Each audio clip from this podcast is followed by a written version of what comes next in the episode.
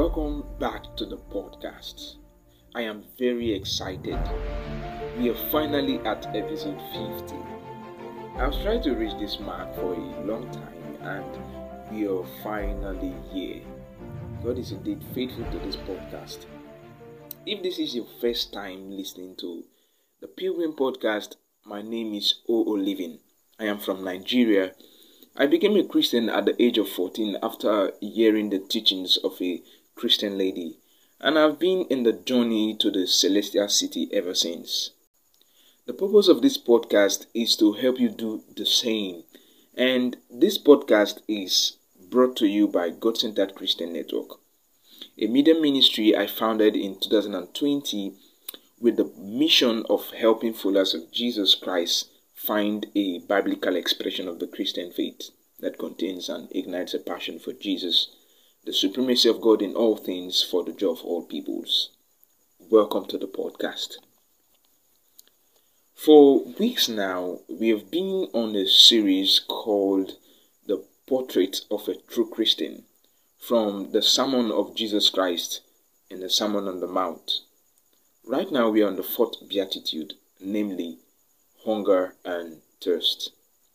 Jesus said in Matthew 5, verse 6 God blesses those who hunger and thirst for righteousness, for they will be satisfied. To understand the fourth beatitude, we need to understand what Jesus meant by righteousness. In ancient Judaism, righteousness meant to acquaint, vindicate, restore to a right relationship the righteous are those who maintain relationships with God and with people around them. On the basis of right relationships, those who commit infractions are acquainted of guilt. Hunger and taste are frequent human urges. It's immensely satisfying to eat food when starving or to drink water when thirsty. Hunger is often used to convey a consuming desire. It is the sign of life. To be alive is to hunger and taste. Jesus used these references in the Sermon on the Mount to communicate a blessed appetite for a particular pursuit, namely righteousness. The idea of righteousness being an intense desire raises a question. This is much different than how we usually think of it. The definition of righteous in modern times is uh, characterized by upright, uprightness or morality. Uh, righteousness means morally right or justifiable and acting in an upright moral way that is virtuous.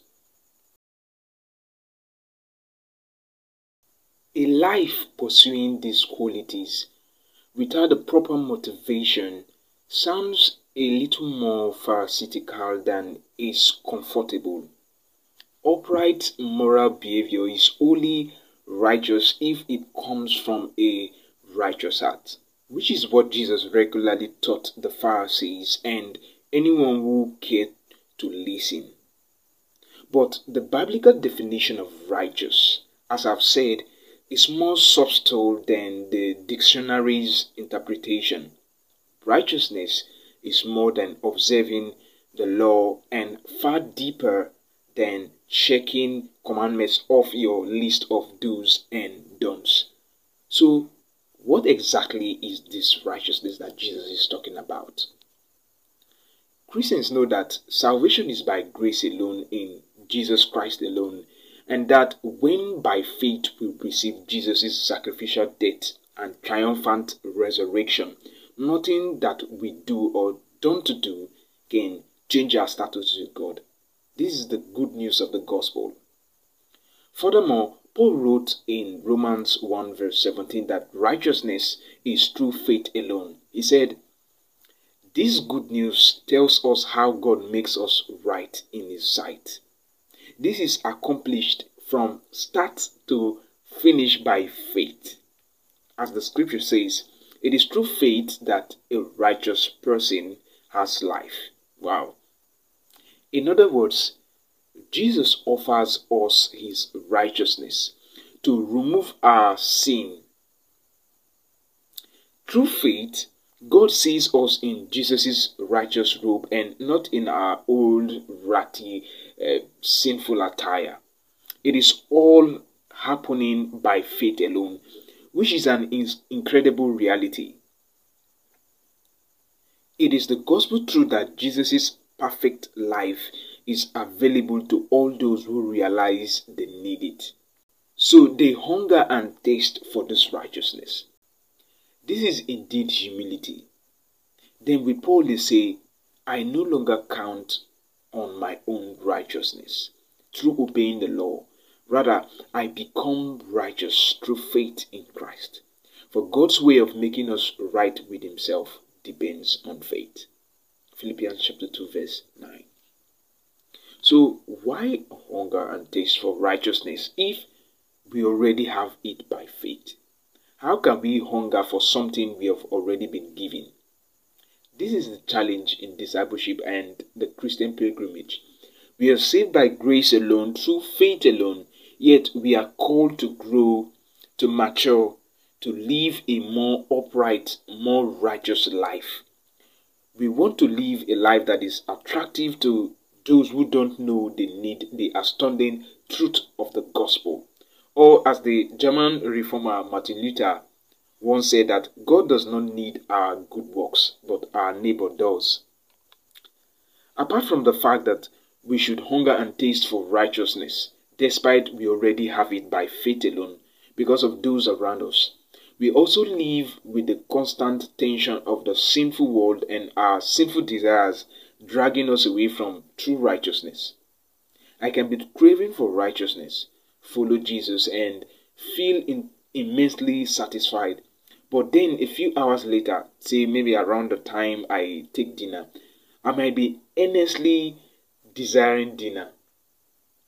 My hunger for righteousness apparently comes and goes just as my hunger for food come and go.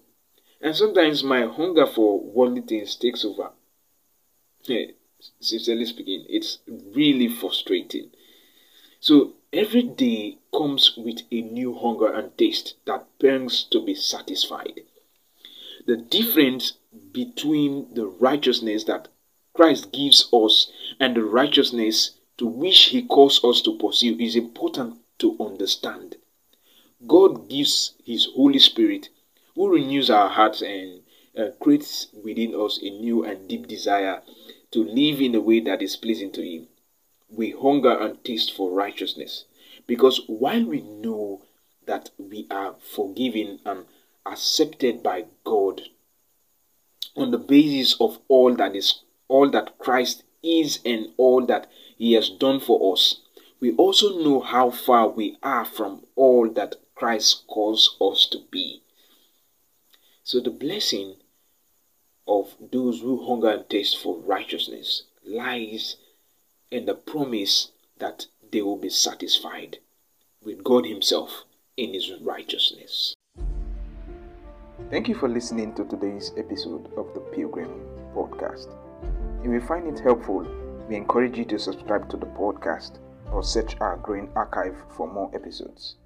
Join me next time as we journey through scripture, exploring the Christian life and what it practically means to live as a pilgrim in this world.